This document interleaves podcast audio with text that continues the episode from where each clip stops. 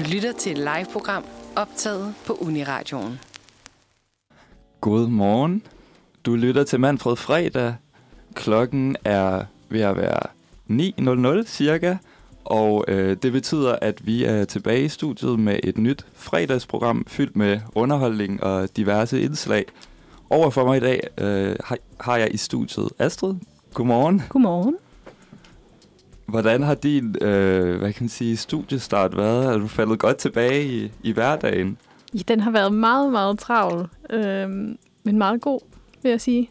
Øh, jeg er hvad hedder det, en frivillig i Café Helge, så Saxo student, studentercafé, så der har været meget sådan, vi skulle, alt skulle Ja. lige falde på plads, specielt efter ja, ret lang tid med coronanedlukning, og alt skulle lige sådan, ja, lige have styr på det hele igen. Ja, Det... Øh, og så selvfølgelig i studierne, kan man sige, skal man jo også have lidt styr på, men øh, ja, Ja. det nærmer sig, kommer, det skal lige ind i rutine igen. Helt sikkert. Altså, jeg kan også godt mærke i hvert fald det der med ens energiniveau er ikke sådan helt kalibreret i forhold til, sådan, hvor meget man skal lave lige pludselig, eller det kommer lidt på én gang i hvert fald, men øh, ja, man skal nok falde ind i det. Ja. Jeg føler lidt, at man går lidt på sådan resterende batterier, som lige skal ja, Fra sommerferien op igen. Ja. ja. Øhm, ja, jamen, øh, jeg kan fortælle blandt andet på vores program i dag, så skal vi snakke om nogle flere øh, dilemmaer i vores indslag i Saxen, hvor vi har taget et dilemma med hver. Øh, to lidt forskellige virker det til os, så det bliver spændende. Øh, derudover skal vi snakke om citater, og så har vi en masse ting, vi skal quizze i, eller dyste i, fordi jeg føler, at jeg har lidt brug for revanche efter sidste uges ydmygende nederlag. Altså. Jeg håber, det går lidt bedre den her gang. Ja, ja, det vil vise sig. Øh, nu skal vi høre en sang, og det er Maximilian med I Know Better. Udfordringen. Udfordring. Udfordringen. Udfordring. Udfordringen. Udfordring. Jeg er i vildrede. Det kan blive lidt et problem. En uge fyldt med kikærter. Det går herredårligt. Det virker som en god idé i øjeblikket. Det bliver en deprimerende uge. Det er bare lidt kedeligere. virkelig grænseoverskridende for mig. Jeg er ved at være en lille smule presset. Det er altså sådan en seriøs frygt, jeg har. Nej, den er ikke easy peasy. Det kan ikke anbefales. Wow, det går faktisk overraskende godt. Og nu er der bare endnu mere krise. Det burde man gøre noget ofte, det her. En god udfordring. Du lytter til Manfred Fredag, og det er nu blevet tid til vores første indslag, som er vores udfordringsindslag. Hvordan er det at flytte grænser, og hvad lærer man ved at udfordre sig selv og de grænser? Kan man lære at drikke mindre kaffe? Kan man lære at få mere orden på sin økonomi? Hvad får man ud af at nytænke sit tøjvalg? Alt dette har vi sat os for at finde, os ud af, finde ud af ved hver uge og give en fra redaktionen en udfordring, som flytter grænser og udfordrer den måde, vi lever på. Ja, og det der med at flytte grænser, det kan man måske roligt sige, at sidste uges udfordring til dig, Astrid, gjorde. Du skulle skrive den her sang. Øh, hvordan har det været? Øh, jo, så jeg skulle så, min udfordring var at skrive en lejlighedssang til studiestart. Øhm, jo, det er gået lidt som, ja, hvad kan man sige? Jeg har så skrevet et digt i stedet for en sang, og så må I finde ud af, om I kan godtage det eller ikke. Øhm, men jeg sad bare i går aftes efter en super travl uge, og var sådan, jeg ved ikke, hvordan jeg skriver en sang. Det bliver et digt. øhm, så ja, det blevet et digt, som jeg tænker, jeg skal ja, læse op. Yes. Øhm, det vil ikke- også sige, at jeg slipper for at synge, vil jeg sige. Ja, det bliver ikke fællesang i studio i dag, desværre. Nej. Øh, måske en anden gang. Øhm, ja, jo, jeg bare sådan ikke have for høje forventninger til det her kvaliteten på det her digt, men det er nu et digt, kan man sige. Øhm, ja, så her går det så. Lad os bare have det klar. Til studiestart kan du opleve lidt af hvert, så prøv at være lidt ekstrovert. Møder du din store kærlighed midt i al den her videnskabelighed? Måske du græder over grammatikken, måske du glæder dig over lyrikken, Finder du dit mål med livet i noget endnu unavngivet? Lad os bare have det klart. Til studiestart kan du opleve lidt af hvert, så prøv at være lidt ekstrovert. Det er så mit Okay. digt, der blev skrevet Sådan. klokken 7.30 i morges. Er det rigtigt? ja. Okay. Jamen, jeg vil sige, ja, det, det lyder meget poetisk jo. Altså, du har sådan masser af rim med, og så er gentagelse med ekstrovert og sådan noget. Det, Ja, er- ja, det- det, du har styr på det. Sådan. Må bruge det i sådan, hvad hedder det? Hvad hedder det? Kender, nej, hvad kalder man det? Sådan virkemidler? Ja, virkemidler, ja, ja, som jeg, man har lært lidt i skolen. Ja. Eller jeg ved ikke, hvor meget sådan dækning man har i dansk skole, men vi havde i hvert fald noget, både i Norge og i Skotland. Ja, Så ja. Når, hvor I skulle skrive sådan jeres egne digte? Eller ja, eller analysere digt og Nå, Nå, lidt ja. skrive det lidt selv og bruge de virkemidler, man så kender fra... Ja. Ja. Øhm, nu skal vi så give en udfordring videre.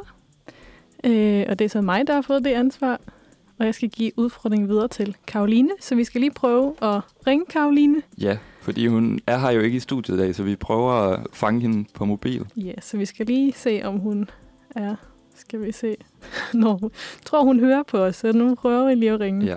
Så får det også lidt mere sådan chok-momentum i sig. Det er måske meget godt. Kan vi se, hun...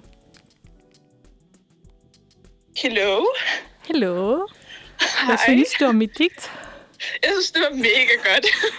Er det godkendt, at det digt, du ikke sang? ja, altså jeg var en lille smule skuffet, men jeg synes nok, digtet var så godt, så, øh, Jeg så var det i orden. men så lover vi, at vi kan have fællessang en anden gang. Jamen, det blev, det blev fedt.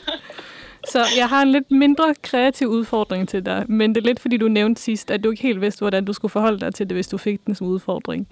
Øhm, Okay. Så din udfordring for næste uge er, at du ikke skal drikke kaffe. Okay. Hvornår starter man at drikke kaffe i dag? Altså jeg tænker mandag, så bliver du sådan fem dage. Er det ikke fint? Okay, fedt, for jeg har lige lavet en kop kaffe, så det var super noget, hvis jeg ikke kan få lov til at drikke den. Den skal du få lov til at drikke. Men ja, så mandag til fredag, så er det ingen kaffe. Okay, Det tror du, det du vil kan, jeg prøve. tror du, du kan klare det? Det tror jeg godt. Jeg synes, jeg har haft nogle gange, hvor jeg er sådan gået kaffefri. Men, øh, men lige nu er jeg i sådan en periode, hvor jeg drikker rigtig meget kaffe. Så, så det skal nok blive en udfordring. Ja, men så siger vi det, og så hører vi mere Ja. fra dig næste uge. Og men super fedt. Yes. Hej hej. Hej. Spændende. Altså, ja. Vi snakkede jo også om, at vi havde nogle andre idéer til, hvilken udfordring vi kunne give ud, men jeg synes faktisk også, at den her kaffeudfordring er sådan ret hård i det. Eller sådan, den vil ramme mig ret hårdt i hvert fald. Tror du, du kunne leve uden kaffe sådan i en uge? Altså, jeg drikker jo kaffe. Nå, okay. Øh, så lige det er ikke et så stort problem øhm, for mig, kan man sige. Det har jeg aldrig. Jeg har aldrig drukket kaffe. Okay. Eller sådan, jeg har jo smagt det, men øh, Okay, så du ved, at du ikke kan lide det? Det er Ja. ikke sådan, ja, okay. problemet bare, at jeg elsker lugten af kaffe, men jeg kan ikke lide Ja. smagen. Så jeg, meget sådan, jeg har det meget fint med at bo med andre mennesker, fordi så laver de kaffe i køkkenet, ja. så køkkenet lugter af kaffe, men jeg behøver ikke at drikke det selv. Ja. Jamen, jeg synes også, der er noget meget sådan hyggeligt eller atmosfærisk over øh, kaffearomaen generelt. Eller sådan at træde ind i et kaffe, kafferum. Ja, så men det, det, kan godt være sådan lidt øh, beroligende i det. Men sådan, ja. Jeg vil lige præcis, det er utroligt dej, sådan dejligt. Jeg nogle gange skulle ønske, at jeg kunne drikke kaffe. Men, eller, altså, jeg kan jo tvinge mig til det, men øh, jeg nyder Ja. det jo ikke på samme måde, som dem, der sidder og sådan virkelig kender de forskellige bønder, og kan mærke foråret. Ja. Ja. Jeg er sådan, kaffe for mig, så kaffe er bare kaffe. Ja, okay. Men øh, måske jeg skal begynde at drikke kaffe i sådan meget stressede perioder. ja, Jeg bare har, sådan espresso shots eller sådan noget. bare, tror jeg, for for øh, hjertebank af det, for at være helt ærlig. Ah, Jeg okay. tror, det Ej, går lidt, ja, det går lidt ikke. meget koffeinchok, måske. Ja. Ja. Ej, jeg vil også sige faktisk personligt, jeg startede sådan ret sent med at drikke kaffe. Eller jeg tror, jeg havde det lidt på samme måde, nemlig jeg kunne godt lide duften, men sådan, øh, ikke smagen i hvert fald. Men så var jeg til sådan noget elevrådsmøde på mit gymnasie, hvor alle drak kaffe, og der var sådan en kage, og så var sådan, okay, så må jeg nok hellere prøve det, og, sådan, og så synes jeg faktisk, det var meget fint lige pludselig. Men det kan godt være, at det var sådan konteksten, der gjorde det. Fordi jeg kunne ikke lide det før. Der skete bare et eller andet i hvert fald, hvor jeg skiftede mening lige pludselig. Jamen, jeg tror meget, det er kontekst, og det er også det, jeg har boet i øh, Storbritannien et par år, og jeg tror på en eller anden måde, de drikker så meget te, så jeg er ikke sådan blevet tvunget til at drikke kaffe på samme måde som mange andre, som Mm. sådan, altså, har gået i gymnasiet i Danmark og Ja. Norge og sådan noget. Så jeg tror, det har hjulpet lidt, at jeg sådan bare drukket så meget te der, så det ikke har været de der sociale settinger, hvor jeg skulle drikke kaffe, fordi det altid har været ja, te som alternativ. ja. Men det, det er jo sjovt med sådan te og kaffe, at de også faktisk er sådan sociale, det ved jeg ikke, hvad kalder man det, midler eller sådan noget på en eller anden måde. På samme måde som øl lidt kan være det nogle gange ikke, at man inviterer folk ind, og så vil du have en kop kaffe, og sådan, nej, men det kan jeg ikke lide. Så er det sådan en afvisning, kan man sige. Ja, altså både mad og drikke, og det hele, det er jo meget sådan, altså, vores sociale liv baseres jo meget på det, kan man sige. Ja. Øh, så det er ret, ja. Så nogle gange mærker det det der med, at alle skal have kaffe, så sidder det sådan, øh, den eneste, der ikke vil have kaffe, ja. så er det sådan, nej, men jeg klarer mig fint uden, for man bliver lidt sådan, du behøver ikke lave mere end kaffe, øh, når man allerede har lavet kaffe. Ja. Så det kan være, at det faktisk er en sådan social udfordring også, vi har givet Karoline sådan for store konsekvenser. Ja, det er sikkert svært, at, når man drikker kaffe fra før, tænker jeg, det er svært at sige nej, når det er så mange gange, det bliver Ja. ja. tilbudt. Altså, det er jo kaffe i alle sætninger nærmest. Ja. Især om morgenen. Ja, det er det, kan ikke fungere uden kaffe om morgenen. Yes. Øhm, den næste sang, vi skal høre, det er From med The Only Way.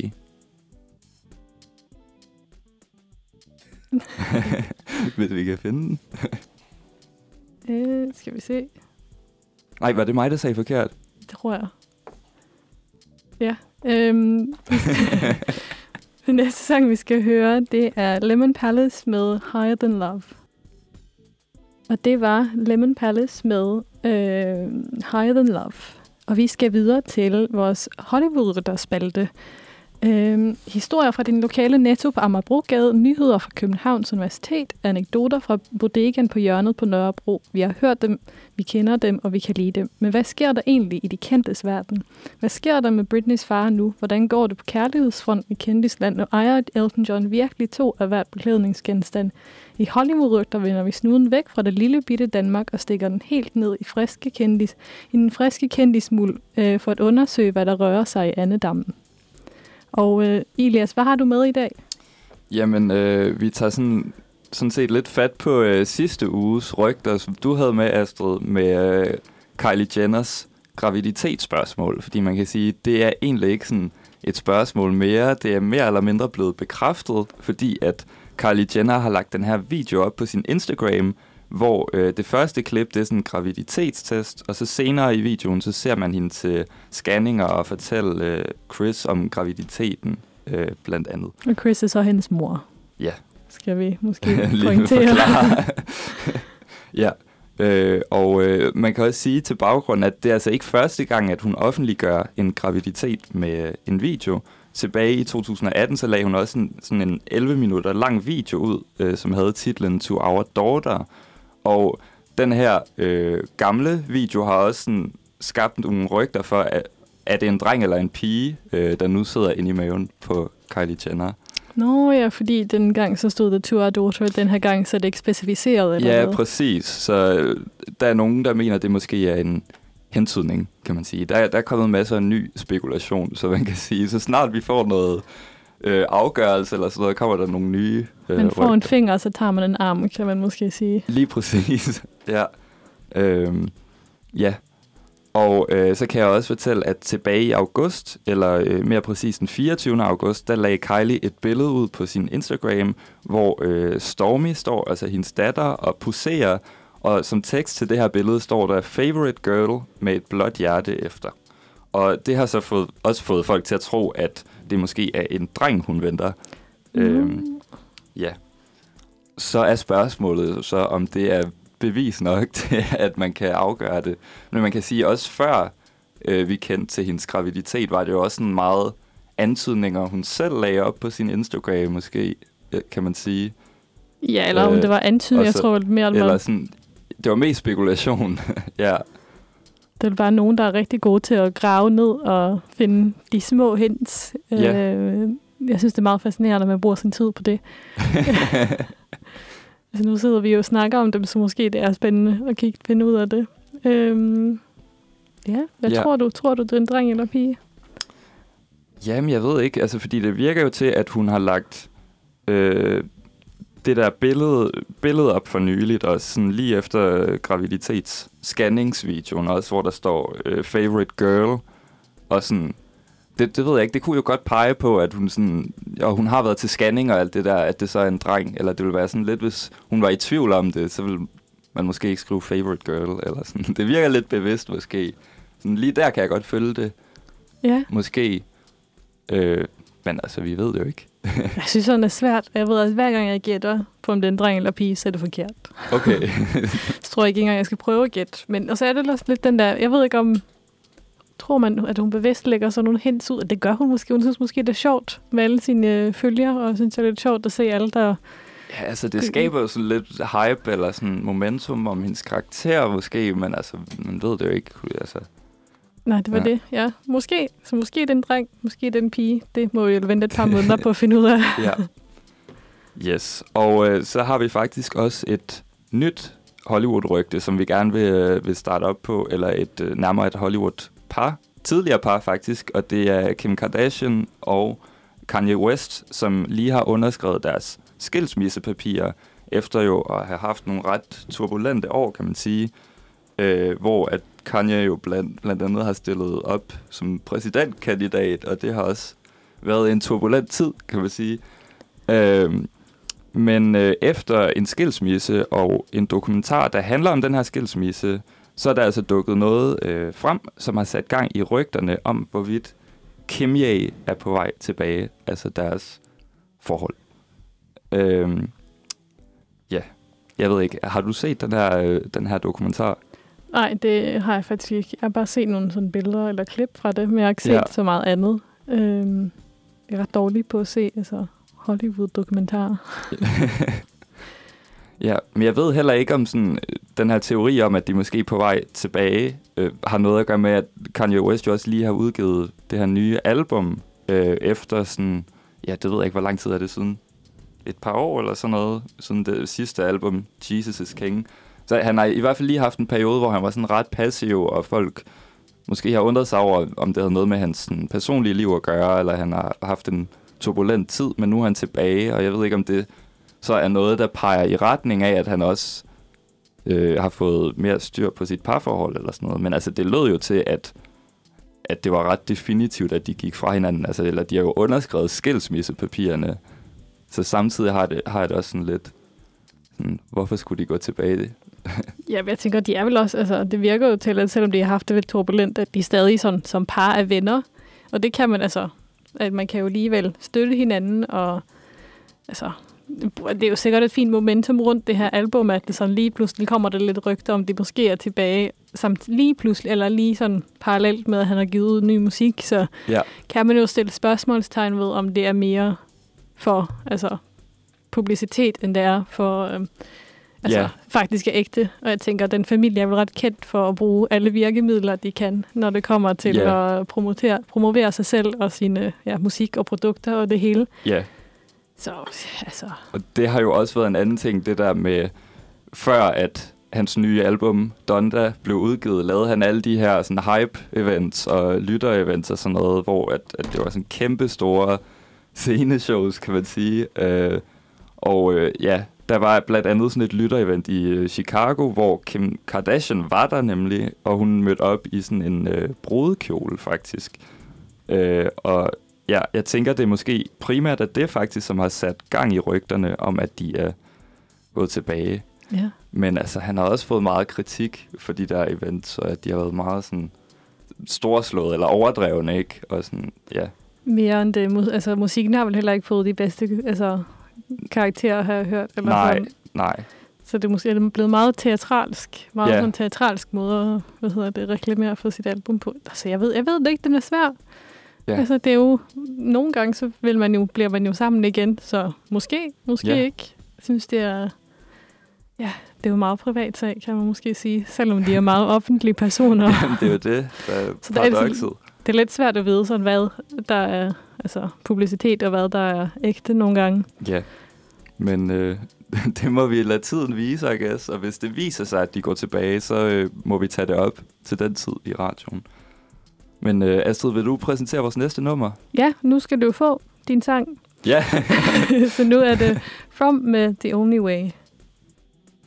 Og du lytter til Manfred på fredag øh, med dine værter Elias og Astrid. Og vi skal nu videre til øh, vores spalte Saxen. Hvis du nogle gange befinder dig i en situation, hvor du også sidder i den gode gamle Saxen, så er du langt fra den eneste. Vores kære cyberspace buner nemlig af rødvilde danskere, gordiske knuder og uforløste dilemmaer, og her på redaktionen har vi sat os for at give en håndsrækning kvidt og frit. I bedste Sara og Monopolets stil vil vi nemlig forsøge at finde løsninger og svare på de dilemmaer, der får florerer derude, store som små. Og medvært, hvilke dilemmaer har du taget med i dag? ja jamen, øh, man kan sige, sidste gang, så havde jeg jo et sådan øh, ret klassisk øh, kærlighedsdilemma med, og vel også sådan lidt et eksistentielt dilemma, kan man måske også kalde det. Men øh, den her gang er det mere sådan praktisk, tror jeg, og handler mest om vores øh, forhold til vores naboer. Jeg synes, det var super spændende. Øh, det er noget, jeg har fundet på, øh, eller i øh, Feminas brevkasse. Og øh, det er sådan set lidt langt, men jeg synes, det var synd ikke at tage med. Så øh, ja, det kommer egentlig bare her.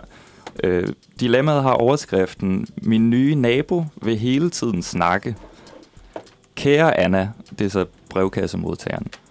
For nogle måneder siden flyttede jeg til en dejlig villa-lejlighed. Jeg bor på første sal, og i stuen bor en jævnaldrende kvinde, vi er i slut 40'erne, med sin teenage-søn. Hurtigt efter jeg var flyttet ind, gik det desværre op for mig, hvor snaksalig min underbo er, og det har allerede nu udviklet sig til en frygtelig situation, hvor jeg nærmest føler mig fanget i mit eget hjem. Hver gang jeg går op eller ned ad trappen, åbner hun døren for at snakke, og jeg kan nærmest ikke slippe afsted igen, selvom jeg siger, at jeg er på vej til arbejde, har en aftale, eller jeg står med varm takeaway i armene. Hun taler gerne i 30 minutter og starter som regel samtalen med noget fælles praktisk om huset, hun har tænkt på. Og herefter udspørger hun mig om mit liv og fortæller ellers bare løs. Når jeg skal i vaskekælderen, er jeg begyndt at læse ned i hjemmesko, fordi jeg ellers ved, at hun åbner døren. Mine venner har også bemærket det, for hun står i vinduet, når de kommer, og stikker ofte også hovedet ud i opgangen for at hilse på, når de går op. Vores have er opdelt med en hæk, men i det øjeblik, jeg går ud for at slappe af, stikker hun hovedet over hækken for at snakke, også selvom jeg signalerer, at jeg gerne vil være i fred, for eksempel ved at tage hovedtelefoner på. Jeg føler efterhånden, at jeg skal snige mig ud og ind af mit eget hjem, og som, som det første er jeg begyndt at lægge mærke til, om hendes bil er hjemme, for at vide, om jeg kan være i fred. Jeg har kun boet her i få måneder, men det fylder allerede utrolig meget. Hun er også meget dominerende med regler, sender sms'er om, at hun ikke kan sove, fordi min M-hætte kører, eller at jeg ikke må vaske efter klokken 19, fordi maskinen larmer. Skal jeg bare en gang for alle tage en hård snak og få trukket en streg i sandet? Vi skal jo også fremadrettet kunne samarbejde om diverse praktiske og økonomiske ting, som følger med at have et hus. Jeg har ikke noget imod at sludre lidt om løst og fast indimellem, men det her er bare alt for meget, og jeg frygter, at det må ende med, at jeg må sælge min dejlige lejlighed igen. KH Overbroen.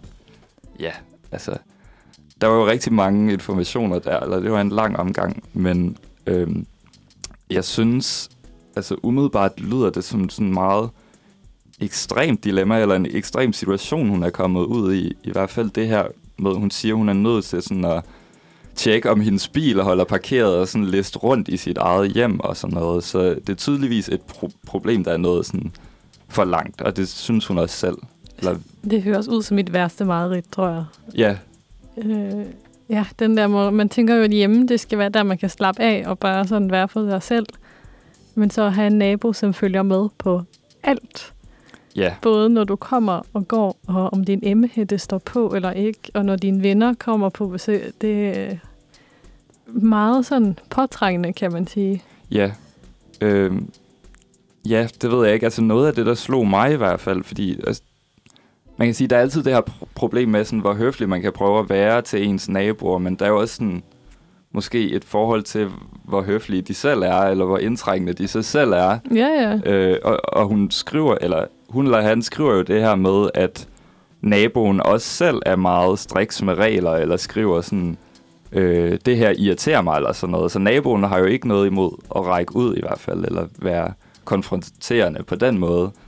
Så altså, ja. på den måde føler jeg i hvert fald, at naboen har, har grund til at, eller sådan har retfærdiggjort, at man kan være sådan lidt direkte i hvert fald. Ja, ja, altså jeg tænker bare, at det eneste problem, det virker ikke som, at hun er en, der nødvendigvis tager imod Nej, den konstruktive kritik, eller de punkter som overbrug, som den kalder sig, øhm, har, altså, vil komme med. Også den der, når hun beskriver den der med, at når jeg siger så, når jeg skal videre, jeg har ikke tid til at stå og snakke, så snakker hun alligevel en halv time. Så jeg ved ikke helt sådan, det kan godt være, at hun selv er god til, eller det kan godt være, at hun selv tænker, at hun altså, siger noget om det her med emhætten øh, og så noget, men at hun måske ikke tager det det, går som... ikke begge veje. Nej, det, jeg, jeg er lidt usikker på, om det går begge veje, nemlig om hun så sådan ikke, altså, ikke kan se sig selv øh, på et eller andet vis. At hun. Og så må det jo også være et menneske, som har meget lidt andet at lave i sit liv. Ja, På et eller andet. Og Mhm. det er jo svært for overbo at gøre noget med, kan man sige. Ja, altså man kan sige, øh, personen, der har skrevet det, skriver jo, Øh, hun har prøvet at sige sådan noget med, at hun er på vej på arbejde, eller har en aftale og sådan noget. Det føler jeg sådan i forvejen ret direkte. eller Ja, sådan, det tænker jeg også. øhm, Det virker som, at naboen måske ikke helt forstår alle sociale kodexer altid. nej. Lidt sådan, ja. Øhm, Men måske, altså, det er jo et svært problem, fordi man bor også meget tæt, når man bor altså overbo og underbo, og det er jo, altså, øh, uden at læse for meget ind i det, så kan det jo være, at et menneske, som er lidt ensom, du ikke har så meget andet, hvis hun altid er hjemme. Virker det som, at hun sådan meget altid åbner døren, når man er der, eller kigger ud af vinduet og sådan noget. Så det virker jo meget som, at hun måske ikke har så meget andet at lave. Ja. Øhm, men det er jo selvfølgelig ikke den her overboer sit ansvar øh, at passe på altså, naboen. Ja, jeg ved, den er svær. Jeg ved, det er jo meget ekstremt at måtte flytte også, tænker jeg. ja, det, det synes jeg også bare er ærgerligt, eller at det skal sådan nå så langt, eller det virker lidt som afmagt i hvert fald. Mhm. Øh, men samtidig kan hun jo sige, at hun, hun ikke kan føle sig tryg. Men jeg tænker i hvert fald på en eller anden måde, hun skal prøve, han eller hun, jeg bliver ved med at sige hun, skal prøve at snakke med sin nabo. Øh, og altså, der ved jeg ikke, om det er bedst sådan, at prøve at tage den der sådan lidt, lidt hårde sådan engangssnak. Sådan, nu skal du høre, jeg har tænkt over det her, og jeg synes faktisk, det er lidt træls, at, at, du, at du hele tiden stopper mig op, selvom jeg prøver at antyde, at ja, ja, ja. jeg har travlt eller sådan noget. Øh, eller om hun mere bare skal blive sådan... Og nu lyder det også, som om jeg placerer sådan ansvaret på hende, der har skrevet det, men om, om vedkommende skal blive, blive bedre til bare sådan i situationen og afvise sin nabo. Eller At være lidt kold ja, være endnu mere, altså sådan, jeg har ikke tid, eller sådan noget. Fordi jeg synes også, den, det der med at tage sådan en definitiv snak, som bare skal sådan forklare det hele, kan også godt være lidt skræmmende, eller også lidt hårdt på en måde. Jeg tror, man skal starte et sted. Ja, Øh, og så altså starte med at sige sådan, men du, nu må jeg altså være lidt hård og sige, nu skal jeg på arbejde, nu er jeg nødt til at gå. Og så hvis det altså ikke fungerer efterhånden, så måske tage en lidt mere større snak. så justere efter det. Ja. Ja. Okay, men altså, så du mener det, også, at det er bedre at snakke sådan løbende, eller hver gang om det måske? Jeg tror, det, jeg, ja, det tænker jeg, for jeg tror lidt, den, jeg er usikker på, om den her nabo så, eller ja, kommer til at kunne tage det hele ind over sig. Jeg tror, det er vigtigt, at man Ja. sådan starter lidt småt, Ja, øh, og bare siger sådan en lille ting, og så, eller lille ting er du heller ikke, men sådan begynder at være lidt sådan, okay, men nu skal jeg på arbejde, nu er jeg nødt til at gå. ja, Og hvis det ikke fungerer så efter, og så hvis man føler, at det hjælper, så måske så er jo det godt. Og hvis ikke, så må man tage en større snak og sige sådan, jeg er faktisk nødt til at tage på arbejde, og jeg Ja. vil gerne komme hjem og slappe af. ja. Øhm, Især sådan ord som nødt til, eller sådan noget. Det, det burde være meget klart. Ja, lige sådan, Brug de præcis. ord, hvis vi skal være så specifikke som muligt.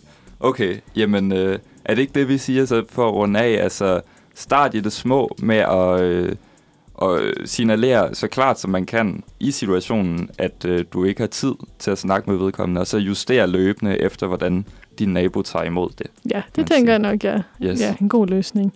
Og vi skal så nu videre med en sang, og det er Live Until I Die med Death by Unga Bunga. Hej, godmorgen. Du lytter til Manfred på fredag, og klokken er nu 9.42, og vi skal videre med vores øh, spalte Saxen, hvor vi så kigger på problemer, vi har fundet i cyberspace. Øhm, og vi har jo lige snakket om et problem, du havde med, Tobias. Hvor vi Elias. snakkede, ja, undskyld, jeg har lige læst en artist, der hedder Tobias. øhm, hvor vi så øh, kiggede på den her overboer, som havde det lidt svært med sin nabo. Yes. Øh, og vi skal nu videre med et problem, jeg har fundet. Øh, og det er så, som nogen måske har hørt, så har jeg er opvokset i Norge primært, eller lidt rundt omkring. Så jeg har fundet et problem fra en norsk avis med en norsk psykolog, øh, der hedder Frode Thun. Øh, og det handler så om, at det er en person, der mistænker alvorlig sygdom i sin familie. Så jeg skal læse lidt af det. Den er lidt lang, ligesom den tidligere, øh, og så får vi diskutere lidt, hvad vi tænker om det her problem, eller hvordan man kunne løse det. Øh, jeg ved, jeg har et spørgsmål om, hvordan man skal forholde sig til, at man måske mistænker, at en i nær familie lyver øh, om, eller altså påtager sig en alvorlig sygdom, øh, som de måske ikke har. Øh, det er så en person, der påstår, at de har mange forskellige alvorlige sygdomme med meget dårlige udsigter til at overleve, men hver gang så går det alligevel godt. det var hver gang sådan se helt, når man troede, at det var sidste, altså helt mod slutten af livet og det hele, så er det den der ene lægetime, øhm, hvor personen så får altså, en røntgen, der viser mirakuløs vending, og vedkommende er blevet frisk igen. Øhm, og det har så sket flere gange. Øhm, og det er som en person, der er kommet ind i familien for et par år siden, og i starten så var indsenderen meget imponeret over, øhm, hvor fantastisk den her person var på at håndtere alle de her alvorlige diagnoser. Øhm, men nu er det blevet, altså, blevet så meget, at familien er delt sig i to. Hvor den ene den del altså meget på, at de viger meget af sit liv på den her person og den sygdom, øh, og hvordan vi skal altså hjælpe personen gennem sygdom og meget. Og så den anden del af familien vil ikke have noget med det at gøre, og tror længere, ikke længere på de her sygdomsdiagnoser, fordi det er så mange, og det har været så meget de senere år. Øhm, og så er det jo, så det spørgsmålet er så, hvad gør man? Skal man prøve at finde sandheden, eller skal man bare holde sig væk? Altså, hvordan kan man håndtere det her uden at gøre nogen fortræd, og hvordan kan man gøre det uden, at personen, som så påstår at have de her sygdomme, føler sig udstødt måske? Øhm, og er det ulovligt at lyve om en alvorlig sygdom? For det kan det jo måske, altså, det er jo en måde, altså virkelig, og det handler jo, altså, man ved jo ikke helt, hvad det handler om, det måske handler om opmærksomhed, eller hvad det er. Mm. Øhm, så ja, spørgsmålet er vel lidt, hvordan håndterer man det, og hvordan gør man det uden at ødelægge sin egen familie? Ja. Øh, jeg skal bare lige forstå, altså det er ikke kun øh, psykiske sygdomme, så han, han lyver om? Øh, det, det virker sådan... som, at det er meget kraft, blandt andet. Okay. Altså sådan, jeg tror ikke, det er noget psykisk, jeg tror, det er fysiske sygdomme, okay. personen yeah. lyver på sig, som for eksempel kraft, og så lige pludselig sidste dag, eller sådan sidste røntgen, åh oh, nej, det, så havde man ikke alligevel de her kraftknuder, eller det blev blevet frisk, eller kraften var blevet væk. Altså, jeg tror, yeah. det er fysiske sygdomme som kraft og sådan noget. Yeah. Øh, det høres jo ret alvorligt ud, øh, også når det altså meget sådan, at man tror flere gange, at det er helt mod slutningen af livet, og så lige pludselig yeah. på mirakuløst vis, så bliver personen frisk igen. Altså, det er meget dramatisk, sådan, især hvis det sker flere gange, ikke? Og, ja, og hele familien er involveret, kan man sige. Øh, men jeg tænker bare sådan lidt på, altså med sådan nogle, øh, med kraftsygdomme, øh, altså at, at man, og man ikke kan blive tjekket ret tidligt, og så opdage, om der er en, en svulst eller sådan noget, og så få øh, afklaret det ret tidligt. Øhm, jeg tror ikke, det er det, der jeg tror, problemet mere ligger i, at personen faker at det. At han insisterer. Påstår, jeg påstår, at den har en sygdom. Øh, ud til familien, fortæller familien, at han eller hun, det specificerer det ikke, er alvorlig syg. Nå, ja, på øh, trods af, ja, ja, at men han så lyver. Det, ja, så... det han måske lyver, og så siger, at han har en alvorlig sygdom, men så indsender, stiller så spørgsmålstegn ved, om har personen faktisk den her alvorlige sygdom, for nu har der været så mange forskellige alvorlige sygdomme yeah. gennem året. Der er altid den der med, at holder næsten på at dø, og så bliver den på mirakuløs vis frisk igen. Yeah. Øhm, jeg synes, det er meget sådan, hvordan man kan lyve på sig en alvorlig sygdom, synes jeg er meget fascinerende. Altså, det må jo være et eller andet mangel på opmærksomhed måske, eller et eller andet, man føler, at man får noget opmærksomhed og noget kærlighed, man ikke får, hvis man ikke er syg. Ja. Yeah.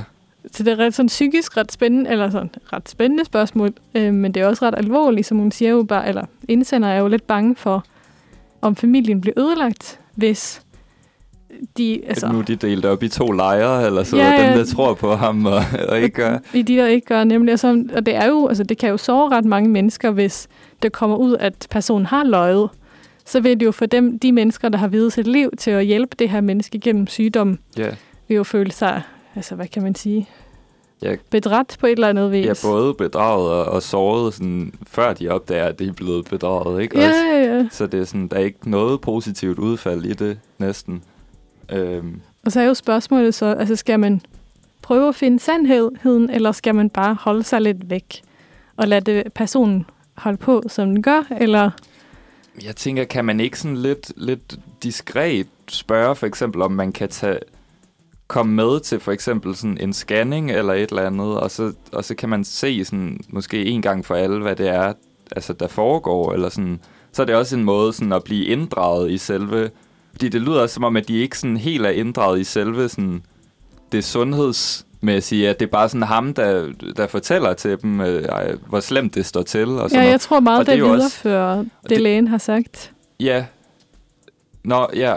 Men altså, det, kan jo også bare være, det behøver ikke at handle om, at han lyver nødvendigvis, eller at de sådan skal anklage ham. Det kan jo bare være en måde også, altså, at man er ved at trykke med, at man også bliver inddraget i, i de der ting, og sådan ved, hvad der foregår, hvis han nu for eksempel var syg i virkeligheden. Jeg prøver at vise lidt interesse for det hele.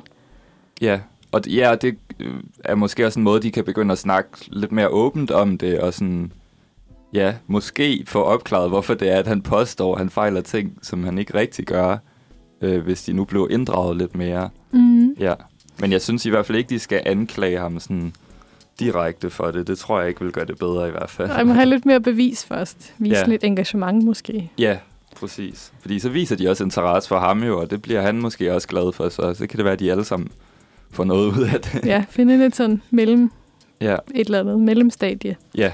Øh, vi skal nu videre med en sang, og det er Tobias Rami med Borderline.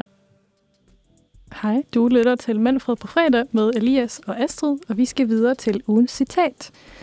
Øhm, hvor vi finder underlige eller vilde citater med kendiser eller citater med meme-potentiale og diskuterer dem bagefter. Den her uge så har jeg så fundet et citat fra den ja, nu afdøde prins, Hen- nej, prins Henrik. Øhm, og så ved jeg ikke, om man kan sige, at det er et, jo, måske et lidt vildt citat, eller det ved jeg ikke helt, hvad man tænker, men øhm, kan jo læse det op. Det er så fra en øh, passage i en artikel fra Jyllandsposten i 2005. Øh, døden er for mig en naturlig ting, øh, siger prinsen. Den kan komme når som helst, og er lige så naturlig som at spise eller sove. Og de følger også op med et spørgsmål. De, fryg, de frygter ikke døden, er jo så stillet et spørgsmål til prinsen. Nej, slet ikke. Jeg tænker på den, men ligesom jeg kan sige, at jeg i aften vil sove godt, kan jeg sige, at i aftes vil jeg dø godt. Det er min filosofi. Jeg synes, det er et meget spændende filosofi, kan man sige. Det er meget sådan et naturligt forhold til døden, tænker Ja. jeg, for det er jo en naturlig ting. Øh, men jeg tror på en eller anden måde, at ja, jeg tror, det er ikke så mange, der har samme billede på det som ham. Som Nej. har et så afslappet forhold til det som ham.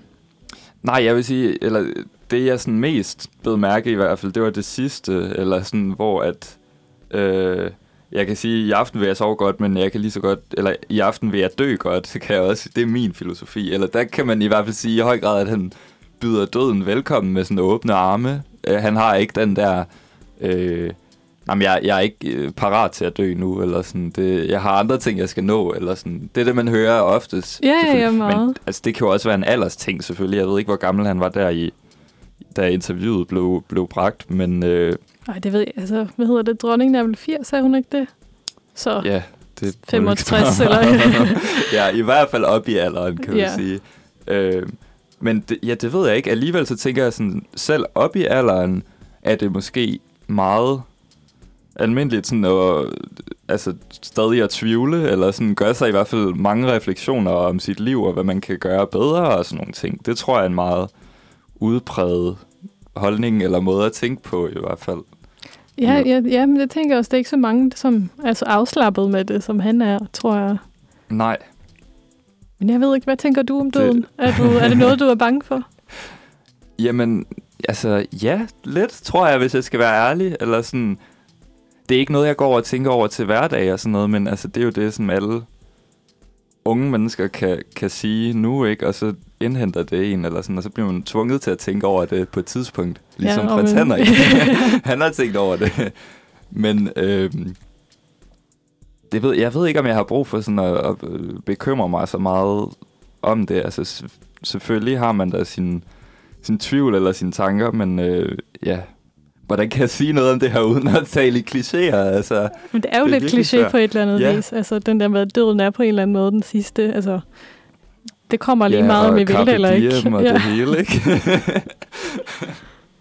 Jeg synes egentlig, det er lidt fint. Jeg håber sådan en dag, at jeg, altså ikke at jeg er bange for at dø nu, men alligevel, jeg håber på en eller anden måde, at jeg også får den der sådan behagelige forhold til det. For det virker som, man sådan er bare meget afklaret med, at det er en naturlig ting. Og Ja. det er lidt sådan, det virker bare så, altså sådan, så har man ikke noget bekymre sig over. Det virker bare lidt afslappende på et eller andet vis. ja, Så jeg håber lidt, at en dag, at jeg også har et så afslappet forhold til liv og død, som han har. Ja.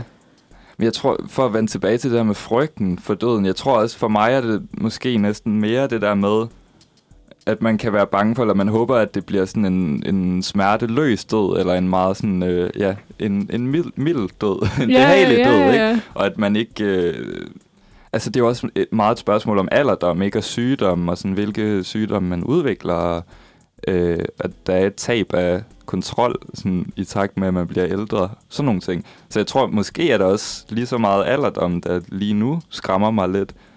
Selvom at jeg måske ved, at det burde det ikke, eller der er sundere indstillinger til det. Men det er ikke det, der sådan, øh, optager mit hoved lige nu i hvert fald. Nej, det kommer forhåbentlig med alder. Kommer nok Ja. med alderen. Vi har vores prins at se op til. nu skal vi høre en sang, og hvad er det, vi skal høre? Nej, Elias. Ja, vi skal høre Hele verden fra forstanden med Niels Brandt. Du lytter til Manfred, og klokken er så småt blevet øh, 10.00. Det betyder, at det er blevet tid til, at vi skal quizze, og den første quiz, det er sådan en musik-tema-quiz, kan, kan man kalde det, som øh, Karoline faktisk har lavet til os. Og øh, ja, jeg ved ikke, øh, Astrid, har du lyst til at quizze mig i den? Ja, det kan jeg jo gøre. Du har jo lidt, du kommer med bagefter. Ja. Øhm, og det er så musik, der er øhm, populær i dag, eller der ikke er populær, eller der var populær, hvad? Der, der var populær for et par år tilbage. Ja, sådan, øh, så Øhm, i dag, men for år tilbage. Ja, så den, ja. altså den uge 36. Ja, Og så der var populær for et par år siden i uge 36. yes. Sådan, så var det styr på det. Øh, og vi starter så med, at på Billboards Top Hot 100 øh, chart er Butter af det sydkoreanske boyband BTS nummer 1 i denne uge. Men nu skal, I prøve, ja, så nu skal vi så prøves i vores musikkundskaber, for hvor godt kender vi Billboards Top 100 chart i uge 36 Åh, fra Gud. 1998 eller i 2000. Hvordan tror du, det her kommer til at gå? Får du øh, hvad hedder det, revanche fra sidste uge? Jeg er lidt sur over, at jeg har fået den her quiz. Eller det ved jeg ikke. Altså, jeg tror, jeg kommer til at gætte meget. Men øh, nogle gange gætter man rigtigt. jo. Altså, en tredjedel chance. er du bedre på musik end dansk geografi? altså, jeg troede faktisk, at dansk geografi var noget af det, jeg var god til. men øh, jo, jeg plejer også at være ret stærk i sådan musik, men ikke sådan noget med, hvad chartede i øh, det her år, og i hvert fald ikke i den her uge, eller sådan. Nej, så Ja. får vi ja, prøve at se, hvordan det går. så første spørgsmål er, hvilken af disse sange var nummer et på Billboards Top Hot 100 chart i uge 36 øh, i 2012? Pumped Up Kids af Foster the People, Party Rock Anthem af LMFAO, feat. Lauren Bennett og Goon Rock, aldrig hørt om, øh, og Moves Like, eller Moves Like Jagger af Maroon 5 med Christina Aguilera. Kender du de her sange, kan vi nu spørge først? Ja, i, i hvert fald af navnet. Ja. Ja. Eller jeg har hørt to af dem i hvert fald. Øh, og jeg sidder sådan lidt og tænker på nu, om de alle sammen er fra 2012, og så er det kun en af dem, der er fra den uge, eller om jeg får sådan lidt hjælp med, at nogle af dem også er fra andre år. Men jeg ved ikke, altså jeg tror, at Party Rock, den var lidt ældre måske. Gætter jeg på. Jeg, jeg gætter C, Moves Like Jagger, Maroon 5. Det er rigtigt. Ja, tak. Men ja, jeg ved faktisk heller ikke, om de er fra 2012 alle sammen. Nej, det var også det, jeg studser lidt over. Jeg tror, at den der Party Rock Anthem er lidt ældre. Det har med det store hår, er det ikke det? Og sådan meget sådan ja, der var sådan tøj. en ret hyped musikvideo, og det er sådan rigtig EDM. Ja, ja, ja, ja, meget, ja. ja. Skulle jeg er rigtig dårlig på at huske, øhm, hvad hedder det, eller... Jeg kan Titler. godt genke, ja, titler, jeg kan godt genkende sangen, men jeg aner ikke titlen Nå, okay. øh, tit. Men lige dem kunne jeg. Og så er det så spørgsmål nummer to. Hvilke af disse sange var nummer et på Billboards Top Hot 100 chart i uge 36 i 1998? Øh, Nel Blue Di Pinto Di Blue af Domenico Modugno. Det er sikkert ikke udtalt rigtigt, men Men, øh, jeg sagde du 98 eller 58? 8, Bare ja, for at se. 58, undskyld. Okay, super. Øhm, Patri- Patricia af Paris Prado and This Orchestra. Hard-headed, nej, Hard-Headed Woman af Elvis Presley with the Jordanian, nej, Jordanaries.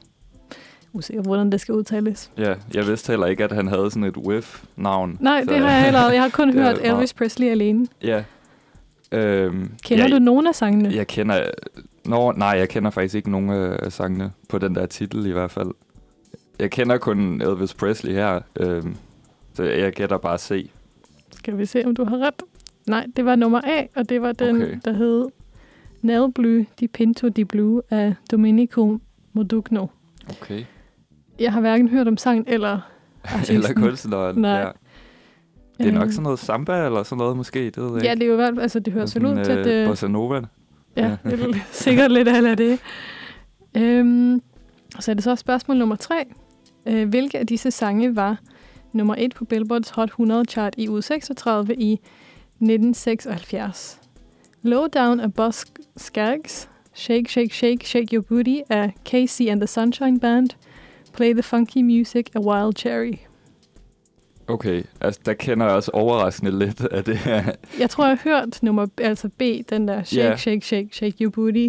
Ja, Øhm, eller jeg føler også, at jeg kender bandet der måske, men ikke de andre. ja, et eller andet Øhm, med The Sunshine Band, det har jeg også kan sådan, det er et eller andet, jeg kan Ja, genkende fra det. øhm, jeg, jeg tror bare, jeg må gætte B så. Øh, B, fordi det er det eneste, jeg kender. Så skal vi se. Det var B. Er det eneste, vi kender. Nu har vi også fået et lille hint fra Karoline om, at som du nævnte tidligere, du var usikker på, om alle sangene var fra det samme år. Og de var så på Hot 100-listen i uge 36 alle sammen. Øh, hele vejen igennem. Men det var så en, der lå på top. Okay, ja, okay, helt sikkert. Så de har alle, sammen, været på. chartet. Ja, de har alle sammen Okay. chartet. Det var, hvorhenne på listen Ja. de har været. Altså, så går det da meget godt, egentlig. Ja, det er godt gået. Øhm, og så skal vi videre til spørgsmål nummer 4. Hvilken af disse sange var nummer 1 på Billboards Hot, Top Hot 100 chart i uge 36 i 1998? I Don't Wanna Miss a Thing med Aerosmith, My Way med Usher, The Boy Is Mine med Brandy og Monica. Ja, jeg, her kender jeg ikke Brandy og Monica og sådan Aerosmith. Jeg ved ikke, om de, de var måske stadig aktive der i slut 90'erne. Det, Så de er vel stadig lidt aktive, men- tror jeg, på et eller ja, andet vis. på, på deres egen måde. ja. Øhm, men jeg ved ikke om, altså, jeg tror bare ikke, at de fik et, et nummer et hit øh, i 1998. Jeg kender ikke den der sang. Jeg, jeg gætter på Usher, tror jeg B. Ja. Det var A, så det var Aerosmith. Nej, Så havde jeg nemlig okay. tænkt, at det er måske en af deres mest kendte sange, tror jeg. er det det? Ja, Ej. den er ret... Øh, du har helt sikkert hørt den. Ja, okay. Øhm, men den er ret kendt. Ja. Yes. Øh, og så skal vi videre til spørgsmål nummer 5. Øh, og det er så, hvilke af disse sange var nummer 1 på Billboards Top Hot 100 chart i uge 36 2020? Så altså sidste år. Dynamite af BTS, som vi jo lige har læst tidligere, var, er på top i den her uge med deres nye sang Butter. Øh, WAP af Cardi B øh, med Megan, Megan Thee Stallion. Øh, Watermelon Sugar af Harry Styles. Kender du de her sange? De Ja, er lidt mere, det- kan det man gør sige, jeg. lidt Dem- mere i tiden. Dem kan jeg alle sammen genkende. Øhm, men jeg føler lidt, at alle de her sange har ligget sådan nummer et på et eller andet tidspunkt, eller sådan i ret lang tid. Ja, det tænker jeg også, de har. Øhm, så altså, nu skal jeg tænke sådan... Jeg har ikke engang prøvet at overveje sådan september sidste år. Hvad hørte man meget der? Nej, det ved jeg ikke. Det hjælper mig ikke rigtig. Jeg, jeg gætter A, Dynamite. Ja. Øh, Det er rigtigt. ja. Så de sådan. har virkelig gjort succes det her år, både, eller, ja, både nu og sidste år med top 1 på Billboard med Ja. BTS. Så skal vi videre til det sidste spørgsmål, eller i vores musikquiz. Hvilken af disse sange var nummer 1 på Billboards Top Hot 100 chart i uge 36 2000? Det vil jo så sige, at vi ikke var specielt gamle, kan man sige. Eller var du? Jeg var født. Ja, jeg skulle lige et år gammel, ja. cirka.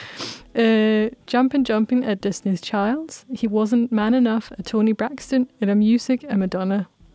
Og igen, jeg kender, sådan, jeg kender alle, hvad hedder det, kunstnerne, men jeg kender ikke nær sangene, tror jeg. Okay.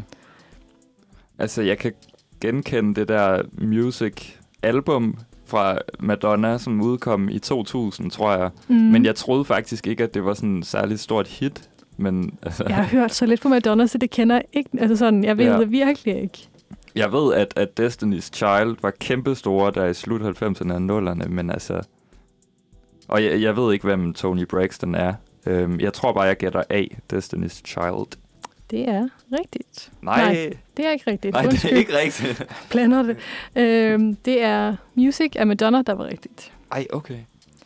Øh, og når vi snakker om musik, så skal vi videre, og nu skal vi høre en sang øhm, af Rosa, som hedder When We Were Good. Hej, du lytter til Manfred, og vi er lige blevet færdige med vores første quiz, som øh, var en musikquiz, jeg blev dystet i. Øh, synes, det gik lidt bedre i hvert fald end sidste gang, så jeg er egentlig meget, meget afstemt nu, vil jeg sige. Nogle gange hjælper det bare at gætte for det, man Ja. kender. Præcis. Bedste strategi nogensinde. Altså. Nå, men øh, vi skal videre til den næste quiz. Øh, en, jeg har forberedt, det er en nyhedsquiz, kan man godt kalde det, som øh, handler om, man skal gætte, hvad er ugens nyheder?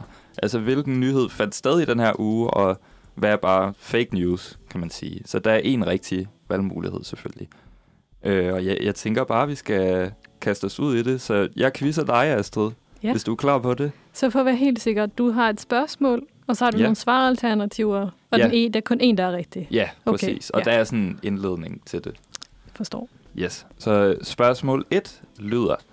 I tirsdags præsenterede regeringen sit nye reformudspil, som blandt andet fokuserer på, hvordan regeringen kan skabe mere efterspurgt arbejdskraft til virksomheder. Men hvad var navnet på deres udspil? Var det A. Fremtidens Danmark? B. Danmark kan mere 1? Eller C. Et arbejdsmarked i balance 1? Uh, det ved jeg faktisk ikke. Altså, jeg synes, det høres lidt mærkeligt ud med det der et-tal. Ja. Eller det er sådan, men måske, når du måske det er det. Tja, skal vi se. Danmark kan mere et. Hmm. Ej, jeg ved, altså, jeg ved ikke helt, hvem, altså det skal jo, er vel også lidt baseret på, hvem de prøver sådan at appellere til. Ja, Og det der, altså sådan ord som balance for eksempel, er vel noget sådan, man skal prøve sådan at fremstille det som noget, det måske der er neutralt, eller Ja. sådan fagner bredt. mere ro på den, det måske egentlig er. øhm, tja, jeg tror, jeg går for C. Et arbejdsmarked i balance 1, selvom jeg synes, det høres rigtig dumt ud. Ja. Det er desværre forkert. Det rigtige svar var B. Danmark kan mere et. Faktisk. Hvad er Øh, logikken bag et-tallet? Ved du det? Er det ja, bare jeg de ved det faktisk ikke. Altså, øhm, jeg sad og- læste lidt om det der reformudspil, og øh, altså, jeg tror, det er fordi, at de har tænkt sig at lave flere Ja, udspil, ja, måske inden for andre brancher eller sådan noget. Men jeg synes helt klart, at B'erne er det mest sådan, øh, absurde navn faktisk. Eller sådan, balance kunne jeg godt forstå, det lyder sådan lidt tilbageholdende, eller sådan, Danmark kan mere er meget sådan, at man prøver sådan at i hvert fald motivere befolkningen til, eller sådan, Jeg synes, det I er ikke gode nok, som I er. I kan mere. Kom, giv noget mere. jeg synes, det høres mere ud som et, altså sådan noget sport eller et eller andet. Altså Ja. sådan, kom ud og bevæg dig mere. Altså Danmark kan mere på et eller andet vis. Det er sådan folkeligt på en sådan sportsagtig Jeg er måde. meget mere end sådan arbejdsmarked. Jeg ved ikke helt, hvordan jeg som op... Altså, ja. Ja, Ej, jeg ved, jeg er ikke helt... Ja. Ikke helt min kop te. nej. Det, det bliver vi nok ikke klogere på lige forløbet.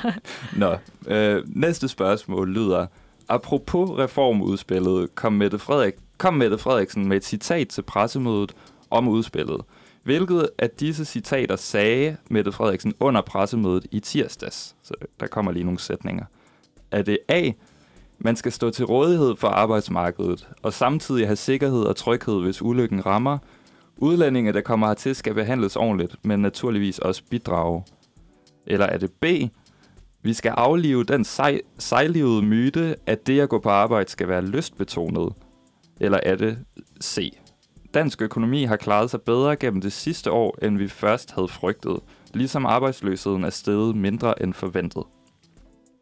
Den her kan jeg faktisk, hvis jeg Ja. har forstået spørgsmålet korrekt. Og jeg, det irriterer mig så meget.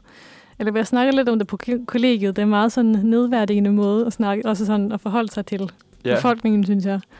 Øh, men jeg tror, det er B. Vi skal aflive den sejlivede myte, øh, at, det går, at, at det at gå på arbejde skal være lystbetonet. Yes, det er nemlig helt korrekt. Og øh, ja, altså, man kan sige, det er i hvert fald et citat, som har fået meget pressedækning, eller også meget opmærksomhed, efter hun sagde det. Øhm, Jeg, ja, og det kan jeg egentlig også godt forstå lidt. Jeg tænker specielt, når hun helt sikkert har et lystbetonet, at hun har jo sit drømmearbejde, så det er lidt sådan forkert af en, der sidder og har det arbejde, man har drømt om, fra Ja. man var lille måske, og så snakker om, at det er en sejlivet myte, Ja. øh, at arbejde skal være lystbetonet. Det synes jeg er en ret sådan nedværdigende måde at be, hvad hedder det, beskrive det på. Ja, og især, altså, jeg ved ikke om, hvornår det var, hun sagde det der, om det var henvendt til sådan studerende eller øh, di- dimittenter, fordi at Jo, De det tror jeg nok, om- det var. ja, det med at skære i, øh, i dagpengesatsen for nyuddannede. Og altså, det tænker jeg bare, altså, et af principperne bag, at man uddanner sig, er, at, at man også kan vælge, sådan, hvilket slags job man gerne vil stile hen imod. Ja, ja, lige Øh, præcis. og det tager sådan hele meningen væk fra det. Altså, jeg har jo ikke selv, altså, jeg har jo ikke lyst til at blive ingeniør, få et arbejde som ingeniør selv mere. Altså, det er jo ikke det, jeg arbejder mod. Ikke, Mm. at det lige er ingeniørarbejde, jeg havde fået, men alligevel den der med, at jeg har jo heller lyst til at arbejde med noget, jeg har studeret mod, ja. end at så blive ingeniør, som er noget helt andet, end det, jeg er. Og, altså det, som Mette Frederiksen måske taler om her, det er jo sådan nogle midlertidige jobs, eller sådan ufaglærte jobs, som man har, indtil man finder et andet arbejde, som giver højere løn måske. Mm. Øhm, men ja, altså jeg føler også, måske hun gør det sådan lidt til en status-ting, eller sådan, at der nogle studerende vil ikke tage sådan et job, fordi det, at de føler, at de er så for gode til, eller sådan noget, men det ved jeg ikke, altså jeg- føler på den ene side, at det ikke kun en status-ting, altså det handler også bare om, at man vælger sådan en branche eller et område, man synes, et fag, man synes er interessant, Mm. og så er det bare lidt skuffende sådan, at høre fra statsministeren, at man altså ikke skal gøre sig nogen forventninger om, at ens uddannelse påvirker, hvad man kan arbejde med i fremtiden. Ja, så føler man jo lidt, at man har spillet de der fem år Ja, på sin bachelor og sin kandidat. Men vi skal lige høre en sang, før vi kommer tilbage til noget mere quiz. Og hvad er det, vi skal høre? ja vi skal høre kunstneren Snavs med Perfect. Hej, du lytter til Manfred på fredag, og du har lige hørt øh, Perfect med Snavs. Og vi skal videre i vores ugequiz. Kan man kalde det det? Ja, det kan man godt øh, kalde det, tænker jeg. Øh, altså, vi kom jo lidt hen på et øh, sidespor med spørgsmål 2 om, øh, om Rik- øh, Mette Frederiksens citat til det her pressemøde, øh, da de lavede deres reformudspil. Men øh, vi skynder os videre til spørgsmål 3. Øh, og øh, det lyder, i dag er der kommet nyheder på coronafronten. Så hvilke af disse tiltag er nyheder fra den her uge? Er det A. Alle restriktioner for indrejsende til Danmark udfases fra mandag den 13., altså nu på mandag. Eller er det B. Kiosker og supermarkeder har fået lov til at sælge alkohol igen indtil lukketid, altså udfases forbuddet mod salg af alkohol efter kl. 22, som jo tidligere har galt. Eller er det C. Plejehjemsbeboere er lige begyndt at blive vaccineret med tredje stik i den her uge. Uh, øhm, jeg har virkelig ikke fulgt med på coronanyheder i det sidste. Nej, det kan jeg også godt forstå. Det blev det sådan lidt meget, kan man sige, efterhånden. Øhm, jeg ved, at det der med altså, tredje stik, det er vel kommet lidt for lidt, eller den nyhed er vel lidt gammel, men jeg ved ikke, om de lige har startet. Tja, øhm, ja, hvad kan man sige? En indrejse til Danmark. Øhm, det tror jeg ikke helt, man har åbnet op for endnu. Nej, Men alligevel så har de vel også sagt, at de skulle åbne op, altså åbne for alle restriktioner. Så måske det er det der med B, at der kiosker og supermarkeder har fået lov til at sælge alkohol indtil lukketid. Øh, jo, Ja. jeg tror, jeg tager B. Okay. Øh, det er desværre forkert. Det er C. Altså plejehjemsbeboere er begyndt at få tredje stik i den her uge. Mm. Øhm, det vil jeg sige, det overraskede mig også egentlig. Eller der har jo været meget snak om, at vi øh, nok alle sammen kommer til at skulle have et, et tredje stik på et tidspunkt, men øh, de er altså allerede gået i gang i nogle øh, kommuner på Sjælland, på sådan nogle enkelte plejehjem. Det er ikke så udbredt endnu, tror okay, jeg. ja. Men øh, ja, Det giver jo mening, tænker jeg, at starte lidt ja småt. ligesom, og så ligesom vi hvordan- gjorde sidste år nærmest. Ja. Lige præcis. Nå, lad os gå videre til øh, spørgsmål 4, som lyder, i tirsdags spillede det danske fodboldlandshold VM-kvalifikationskamp mod Israel øh, her i parken. Men hvad blev resultatet? Blev det A 5-0 til Danmark, eller blev det B 1-1, eller blev det C 2-0 til Danmark? Øh, det ved jeg, fordi jeg bor med nogle meget fodboldengagerede mennesker, og det blev 5-0 til Danmark. Det er korrekt. Yes. Hvad tænker du om fodbold? Er det noget, du følger med i? Øh, nej, altså jeg, jeg ser ikke sådan noget, øh, altså sådan liga-fodbold så meget mere. Jeg gjorde det lidt en gang, altså sådan, men hvis der er noget øh, sådan landsholdskamp eller øh, turneringer og sådan noget, følger jeg med i. Det synes jeg er meget sjovt. Ja, Ja, jeg tænker også, landshold er sådan den, det mest spændende. ja Det er især sådan, VM. Øh, ja, og især fordi jeg føler, at sådan, det danske landshold har en kæmpe bølge lige nu. Ja, de er lige sådan Og virkelig sådan- inde i en flow og er blevet ja, ja. virkelig fundet sig selv på et eller andet. Altså, det høres jo lidt klichéagtigt ud, men det virker som, de spiller rigtig godt sammen. ja, Som et hold og individuelt sikkert også. Nu Ja. er ikke så god til fodbold, men øh, det ser godt ud, kan man sige. Ja. Jeg synes, det er fedt i hvert fald, at det, var sådan, det er første gang i min levetid, at jeg oplever sådan, at det danske landshold når så langt i EM eller Ja, ja, i ja, nogen ja, ja. slutrunde, ikke? Så det, det er bare fedt at opleve, at sige sådan, jeg var der, da de nåede så langt. Men også det, at de spiller sjovt fodbold. For jeg synes tit, altså sådan, selvom jeg kan så meget om fodbold, synes jeg, at det er en stor forskel på hold, der spiller sjov fodbold, og hold, der ikke spiller så sjov fodbold. Ja. Det er sådan nogle gange, at det går meget sådan stille, og det sker ikke så meget. Ja, Øhm, men altså, de scorer jo mange mål, og ja. ja, det, altså, det ser bare sjovt ud at kigge på, synes jeg. Mm. Helt sikkert. Yes. Øh, så er vi nået til øh, det sidste spørgsmål, hvor vi sådan lidt bliver i, i sportens verden, kan man godt sige. Og øh, sidste spørgsmål handler om tidligere sprintløber og verdensrekordholder Usain Bolt, som efter at have afsluttet sin atletikkarriere i 2017, nu er vendt tilbage i nyhedsstrømmen. Men hvad er ugens nyhed om Usain Bolt? Er det A, han er lige debuteret som musikkunstner med et nyt album? er det B, han har lige modtaget den olympiske orden, som er en slags hæderstitel, som man får af den internationale olympiske komité? Eller er det C, han er lige debuteret som fodboldspiller for den tyske klub RB Leipzig? Nu går jeg kun efter det, jeg synes virker logisk. Ja, Så jeg siger B. Han har lige modtaget den olympiske orden fra den internationale olympiske komité. Jeg tænker bare, altså om han kommer med et album, eller med øhm, og jeg spiller fodbold i en så stor fodboldklub for Leipzig, tror jeg, Ja. uden at vide så meget. Jeg tror, de er ret gode. Det virker så altså, usandsynligt, så jeg går Ja. for B, som virker, altså, ja, det kan godt ske. Altså, han er vel en af de største atleter, man har i dag, tænker jeg. ja. og han er vel stadig rekordholder i, øh, i 100 meter løb. Helt tænker jeg, sikkert. ja. Altså, det var, ja. Så jeg tror nok, det er B. Jeg synes, de andre virker Ja. lidt for, Øh, lidt for spacet. Ja. Jamen, øh, jeg kan fortælle, at det er faktisk A, han er debuteret som musikkunstner. Og det var også derfor, jeg meget tog den med, fordi det var, ja, det var virkelig chokerende at læse om. Og så samtidig med, at Kanye West udgiver noget, så debuterer han. Sådan tilfælde, det ved jeg ikke, om det er. Ej, hvor sjovt. Men altså, han har lavet et helt album, eller hvad? Ja, altså, det var, der var en artikel om det på DR, at øh, nu har han udgivet et album. Altså, jeg læste ikke hele artiklen, så jeg ved ikke, hvad det er for noget musik, men jeg tror i hvert fald, jeg prøver at lytte til det er ren nysgerrighed. Ja, det tænker jeg også, som at Altså finde ud af, hvilken genre det er, og det hele. Om han så, om det er Ja. reggae, eller om det er hiphop, eller klassisk, eller hvad det er. Ja, fordi, Øh, altså, men det er meget mærkeligt, fordi jeg synes også, der var noget snak om, at han ville være professionel fodboldspiller, men det var sådan for nogle år siden. no. Jeg ved ikke, om det nogensinde blev til noget, men der var i hvert fald virkelig meget snak om, at han skulle være fodboldspiller efter sin løbekarriere. Okay, ja, det har Så- jeg faktisk ikke hørt noget om, ja. men altså, de har Så- jo behov for hurtighed, fodbold, fodboldspillere, kan man sige. Helt sikkert. Ja, så altså, han, han er en meget alsidig øh, person, kan man sige, efterhånden. Meget. Ja, Og vi skal så videre og høre en sang, og det er Batsheva med Lost on You. Hej, du hører, du hører på Manfred på fredag, og du er med dine værter Elias og Astrid. Øh, og vi skal videre til øh, weekendanbefalinger. Og det er det dig, der har stået for den her uge, Elias.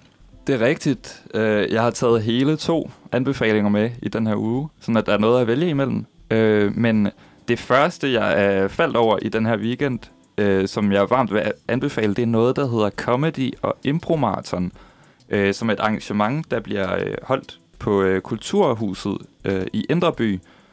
Og øh, ja, man kan sige, hvis man er til comedy og teater, eller bare sådan performancekunst i det hele taget, så øh, afholder Kulturhuset i Indreby det her arrangement i deres teatersal, som egentlig bare er sådan en form for teatersport, hvor der er nogle performere, som improviserer nogle karakterer og scener, som er sådan underholdende typisk. Og så kan det selvfølgelig e-, ende i alle mulige retninger, fordi det ikke er, er forberedt, kan man sige. Så øh, det fungerer som sådan en slags open mic, hvor at, at alle kan komme op, men man skal lige tilmelde sig på forhånd. Øh, og ja, så på den måde kan man ligesom få testet sin teater- og impro-skills, hvis man har mod på det. Øh, ja, og så skal jeg også sige, at, øh, at arrangementet også er gratis, så det er sådan et kulturstøttet arrangement. Øh, jeg kan i hvert fald fortælle, at jeg har selv været til sådan et, et impro-comedy arrangement før. Det var godt nok et andet sted, øh, der hedder Lygten, øh, som var sådan lidt mere stand-up baseret. Men det var også en improviseret øh, ja, comedy, og det var super fedt og interessant at se, synes jeg, fordi at de ligesom udvikler deres sæt fra bunden af, og der er også sådan et lidt mere trygt rum, eller intimt rum, fordi at, at publikum jo ved, at det, eller ikke har for store forventninger til, hvad det skal være i hvert fald.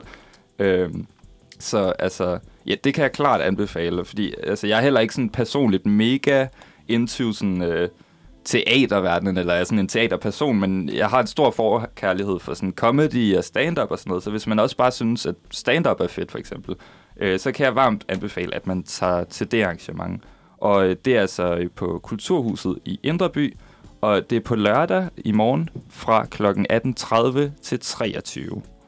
Yes. Jeg ved ikke, Astrid, øh, er, er du fan af sådan comedy eller stand-up, eller noget, du tager til?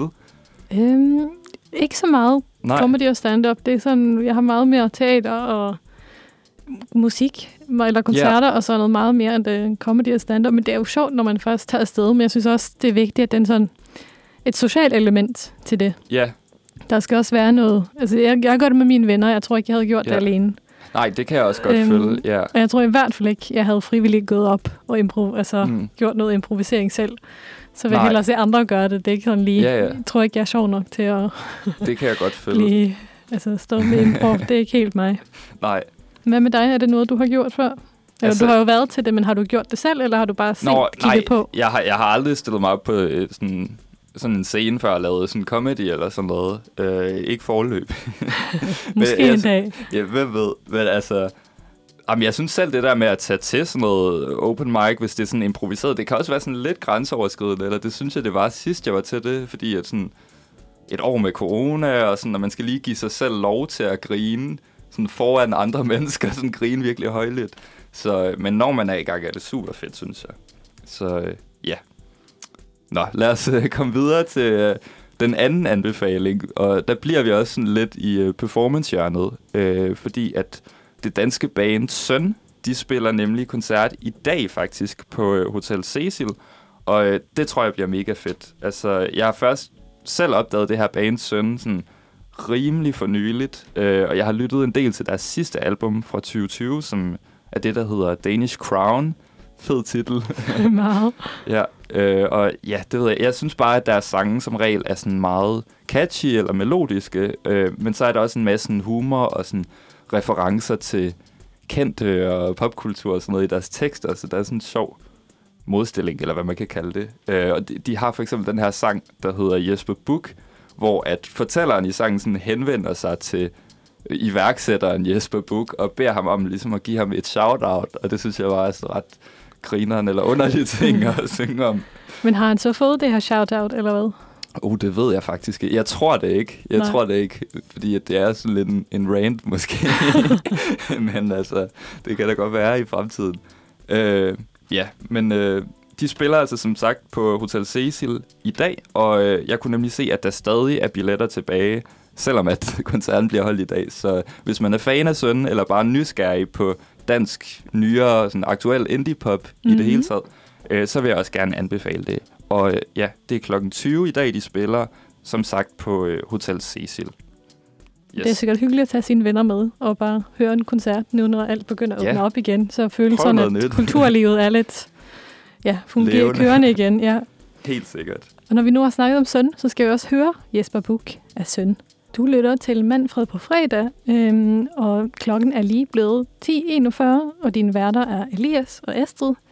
Øhm, og vi skal videre til konspirationsteorier. Er du træt af at forholde dig til en form i international politik og andre breaking news? Finder du, finder du dig tit, eller finder du tit dig selv bevæget Bevæg dig ned i et dybt kaninhul på YouTube og find alverdens teorier om aliens, moonlanding og simulationer. Tror du, som Sidney Lee, at jorden er flad?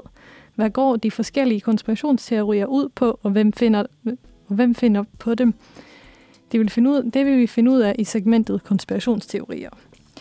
Øh, og det er så Karoline, der har fundet en konspirationsteori til os i dag øh, om Wendy Williams, som er en, øh, i hvert fald i USA, ret kendt øh, tv-værtinde, lidt eller Oprah og Ellen DeGeneres. Øh, og tilbage i 2017 øh, var hun klædt ud som frihedsgudinde i en Halloween-episode af sit show, øh, som så hedder The Wendy Williams Show, da hun pludselig blev fjern i blikket og besvimede på en lidt speciel måde. Ifølge hende selv var hun dehydreret, og derfor besvimede hun, men mange tror på, at det var noget andet, der gik galt. Nogle konspirationsteoretikere er begyndt at tro, at den amerikanske regering hyrer forskellige personer til at gøre noget for at dække over forfærdelige hændelser. Den dag Wendy Williams faldt om, var det terrorangreb på Manhattan, men det var Wendy Williams, der trendede på Twitter. Dagen, hvor Caitlyn Jenner kom ud med sin forside på Vanity Fair, skete lignende skyderier, og også Britney Spears klipning af håret, og den episode skulle være et stunt til at hy- være hyret af The Government. Så for at opsummere, så er det så en konspirationsteori, som involverer flere kendte personligheder, og så et Ja. eksempel er så den her Wendy Williams, øh, med at den amerikanske regering så hyrer kendte mennesker for at gøre et eller andet stunt på en dag, hvor de ved, at der sker ting. Ja, så Øhm. altså, ideen er, at man afleder opmærksomhed øh, fra noget andet politisk, som sker ved, at hun besvimer, for eksempel. Ja, Eller hvad? Ja, præcis. okay. Ja. Øhm, og det er jo også en måde at se verden på, kan man sige. øh, Altså, jeg, vil gerne, jeg vil sige, at jeg er vild med den her konspirationsteori, fordi den formår både at blande sådan celebrity life med sådan politiske konspirationer, og det er der ikke mange teorier, der gør, føler. Eller Nej. nok teorier i hvert fald. ja, de fokuserer tit meget på, kun på kendiser eller kun på nyheder på. Ja. et eller andet vis. Øh, og det er jo lidt, men man kan jo også måske sammenligne det lidt med den der teori om, at for eksempel den britiske kongefamilie og andre kendte mennesker er, hvad er det, de er? De er vel øl, eller hvad er det, de er? Sådan nogle øh, reptiler, vist nok. at det er sådan nogle reptiler, der er kommet til jorden for Sådan at overtage... aliens. Ja, alien-reptiler, der Ja. er kommet til jorden for at tage over verden. Så det er måske lidt den samme, den der idé om, at øh, man skal skjule et eller andet, eller holde noget skjult fra de normale mennesker. Ja, Men hvad tænker du? Tror du, at de her am- amerikanske kendiser bliver brugt til øh, at skjule ting, der sker i regeringen? Jamen, jeg synes, øh, altså lige i det her tilfælde, øh, jeg synes jeg, det er lidt svært at, det ved jeg ikke, svært at se. Altså, det er tilbage i 17, ikke? At Ja. øh, der er et terrorangreb på Manhattan, som ikke bliver lagt mærke til rigtigt, fordi hun falder om på sit show. Jeg vil også Øhm, bemærke, at jeg, ikke, jeg, jeg kan ikke huske, at det var et terrorangreb på Manhattan Nej. i 2017. Nej, men jeg, jeg prøver sådan at tænke tilbage, sådan konkret, hvad det... Øh, ja, Så altså, hvis, altså, det har været, hvis det har været et komplot til at skjule det, så har det jo fungeret godt. vil de sige. Ja, det, det har du selvfølgelig rigt, øh, ret i, ja. Øhm, det ved jeg ikke, altså... Det er rigtigt nok, at der er mange sådan forskellige tilfælde, som de nævner tit med, at, at, at man kan spore, for eksempel, at der er nogle nyhedshistorier i hvert fald, der bliver undertrykt på grund af sådan celebrity-historier eller sådan noget. Men, men selve sådan anklagen om, at det er sådan en bevidst konspiration, har jeg sådan lidt svært ved at se, at beviserne for, Ja, det er jo igen nøgleordet i vores kære indslag. Ja, jeg synes tit, det er svært med sådan en konspirationsteori at finde faktiske bevis. ja, Det er jo meget sådan, hvad, hedder, hvad kan man sige, altså det er meget sådan taget lidt ud af luften, og så nogle ting, der er sat lidt sammen, og tilfældigheder, der er bare sat sammen, fordi de skete lige på samme dag eller i samme område. ja, og altså, der er måske også en tendens til, at man lidt ignorerer de ting, der måske peger imod det, man siger, eller eventuelle modbeviser. Det Ja, ja, opsøger meget, ja, man ja. ikke i hvert fald. Så øhm, ja, Så jeg vores har svært ved at tro på det. Ja, det vil jeg også sige, at jeg har. Så jeg tænker, man kan jo bare være dehydreret og besvime på tv. Det er jo fuldt muligt. Ja, det er da også sådan lidt synd for en at blive anklaget, sådan, hvis hun er besvimet on set. Og sådan, jamen, du er bare del af systemet, altså ud med dig. Øh, Vi skal videre med en sang, og vi skal høre, høre First Aid Kit med Come Give Me Love. Og det var First Aid Kit med Come Give Me Love. Øhm, ja, det er jo fredag. Øhm, så Det er det. slutning af ugen, og ja, nu står hele weekenden for dør. Skal du noget Ja. spændende? Øh, ja, eller jeg skal have noget spændende senere i dag faktisk. Jeg skal sådan ud til et spisearrangement, socialt arrangement på mit arbejde, hvor jeg stadig er sådan ret ny. Øh, så det er sådan hele vores afdeling, der skal ud og lave noget socialt også. Og sådan, så det, det er jeg meget spændt på. Sådan, øh, ja, lære folk lidt at kende. Har du arbejdet der længe? Nej, faktisk ikke. Altså sådan øh, nogle uger, tror jeg. Tre uger eller sådan noget. Ja, ja det er stadig ret nyt. Det er sådan noget korrekturlæsningsjob, øh, job, som øh, ja, jeg er meget glad for indtil videre. Ja, det passer jo Men, godt med dit studie, kan man sige. Lige præcis, lige præcis. Det var også, jeg var meget målrettet, da jeg gik efter det. ja, ja, det er også godt at sætte sig nogle mål, kan man sige, og vide, at man skal. ja. Altså, det ved jeg ikke. Ellers så, jeg kunne godt overveje at tage til det der, øh, øh, hvad hedder det, comedy- og impro-arrangement, jeg nævnte tidligere øh, på Kulturhuset. Fordi jeg blev virkelig grebet af det, kunne jeg godt mærke i hvert fald, da jeg var ude at se det der stand-up før. Også Ja, for du havde prøvet det før, nemlig. Ja, lige præcis. Så det kunne godt være. Ja. Ja. Hvad med dig? Øh, nej, det bliver en ret travl helg eller weekend, og det bliver en travle uger. Så sådan, prøv lige prøve at slappe lidt af. Men i dag så skal jeg være, ja, som jeg nævnte sidste uge, som en weekend som noget man kunne gøre i weekenden, var det der uh, Golden Days, den festival, den er stadig i gang. Ja. Frem til 19. september, tror jeg. Ja, det løber i flere uger, ikke? Og så er Ja. de forskellige foredragsholdere. Sådan. Det Ja. lyder også virkelig fedt. Så jeg skal på det i dag og i morgen, tror jeg.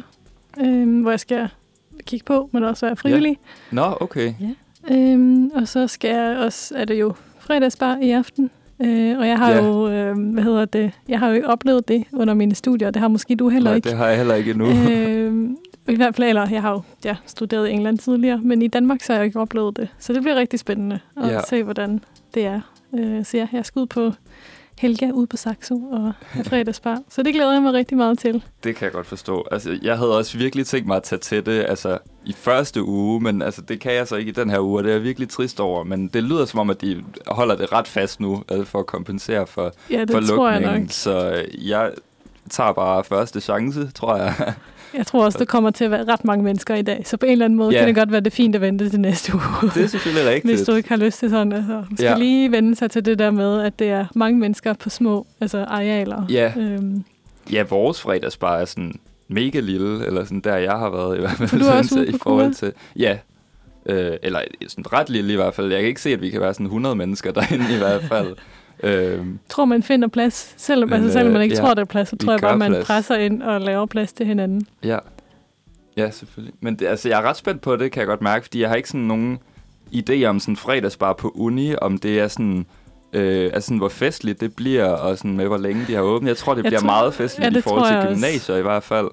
Øh, fordi lige nu har jeg bare sådan i mit hoved sådan en idé om, at der er sådan lidt café-stemning, og så drikker man en øl og diskuterer et eller andet klogt eller sådan noget.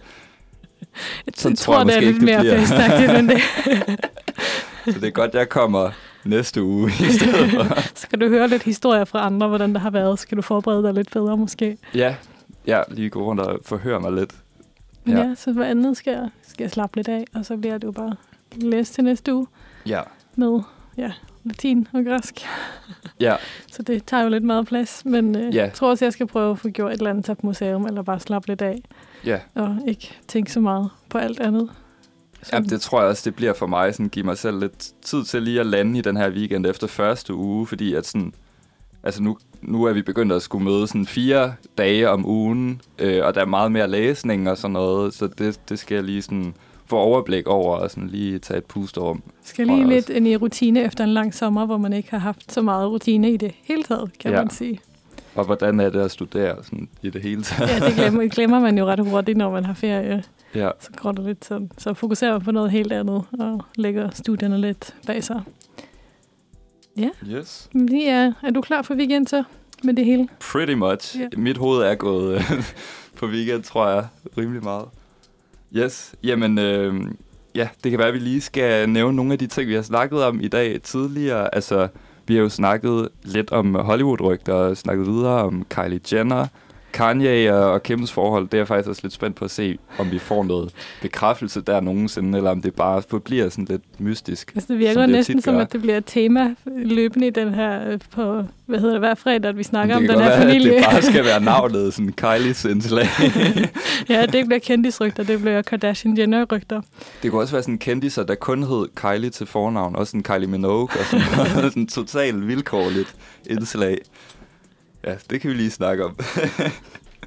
ja, og øh, vi har også quizzet en hel masse i dag. Det synes jeg faktisk var, var ret sjovt også at få snakket øh, ja, øh, populærmusik og nyheder. Lidt politik også. Synes du, Det det gik, ingen. gik bedre end sidste gang? Eller sidste uge? Altså, ja, det gik bedre end sidste gang. Det, altså, jeg talte ikke mine point, men jeg havde sådan sådan en fornemmelse Følelsen af for, det, af, ja. af triumf sådan den her gang. øhm, så ja. Så det du er kan jo- bedre til musik end geografi? Er det ja, det, der er konklusionen? Åbenbart, altså, jeg lærer noget nyt hele tiden. Ja. bedre til at gætte. Ja, det er Ja. måske det, der var... Yes. Og øh, jeg tror så småt, vi begynder at runde af for Ja. øh, fredagens program. Så øh, tusind tak, fordi du har lyttet med. Og øh, vi vil lige spille et allersidste nummer, øh, som hedder... Hvad He- hele verden fra forstanden med Niels Brandt. det er rigtigt. God weekend.